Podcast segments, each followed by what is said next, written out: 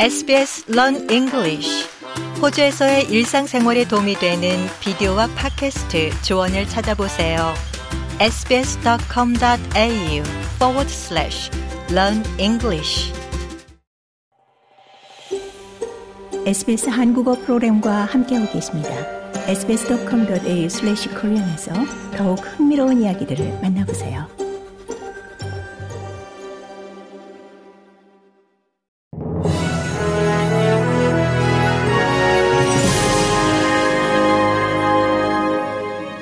2023년 11월 20일 월요일 아침에 SBS 한국어 간추린 주요 뉴스입니다.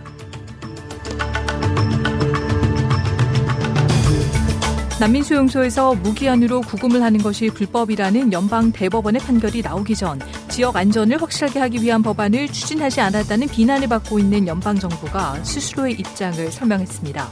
타냐 프리버쉑 연방환경부 장관은 정부가 대법원의 판결에 최대한 효과적이고 조속하게 대응한 것이라고 밝혔습니다.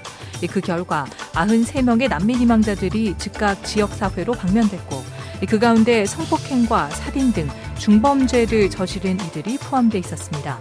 알바니지 정부는 지난주 방면된 이들이 엄격한 보고의 요구를 수행하지 않을 경우 전자발찌를 채우고 실형을 살게 한다는 것을 골자로 하는 긴급 법안을 의회에서 통과시킨 바 있습니다.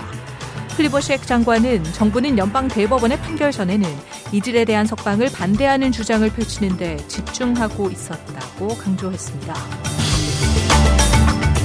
멜번 모닝턴 반도 상공에서 군용기였던 경비행기 한 대가 다른 경비행기와 충돌하는 사고가 발생했습니다. 응급서비스 본부는 일요일인 19일 마운트 마타 서쪽으로 12km 떨어진 포트 필립베이에서 사고가 있었다는 신고를 받고 출동했습니다. 출동 후 두 명이 탑승했던 한 대의 경비행기는 바다에 추락했고 다른 경비행기는 에센동 공항에 안전히 착륙했습니다. 사고 현장에서는 세 대의 구조 헬기가 출동해 실종된 두 명에 대한 수색을 진행 중입니다. 호주인 3명 가운데 1명은 자신의 비밀번호를 도난당한 바 있지만 이 여러 계정에서 같은 비밀번호를 계속 사용하는 것으로 나타났습니다. 구글 오스트레일리아와 온라인 여론조사 전문기관 유가부가 1,500명 이상의 호주인들에게 온라인 보안에 대한 조사를 실시한 결과 36%가 비밀번호가 해킹됐다고 말했고 34%는 여러 계정에서 계속 같은 또는 비슷한 비밀번호를 사용하고 있다고 답했습니다.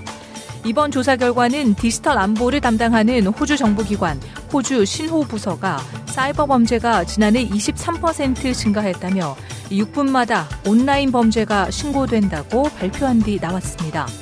구글 오스트레일리아는 대부분의 인터넷 사용자들은 온라인 보안을 향상시키는 방법을 모른다고 답했고 이 Z세대는 가장 많이 개인정보를 도난당한 세대로 밝혀졌습니다.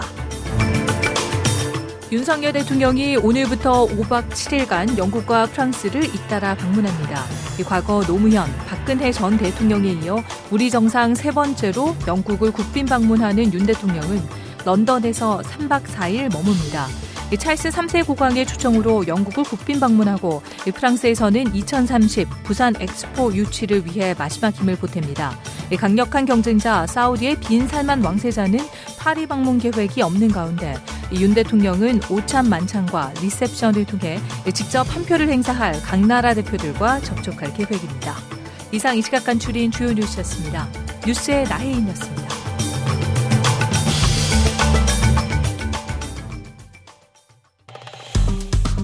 좋아요, 공유, 댓글, SBS 한국어 프로그램의 페이스북을 팔로우해주세요.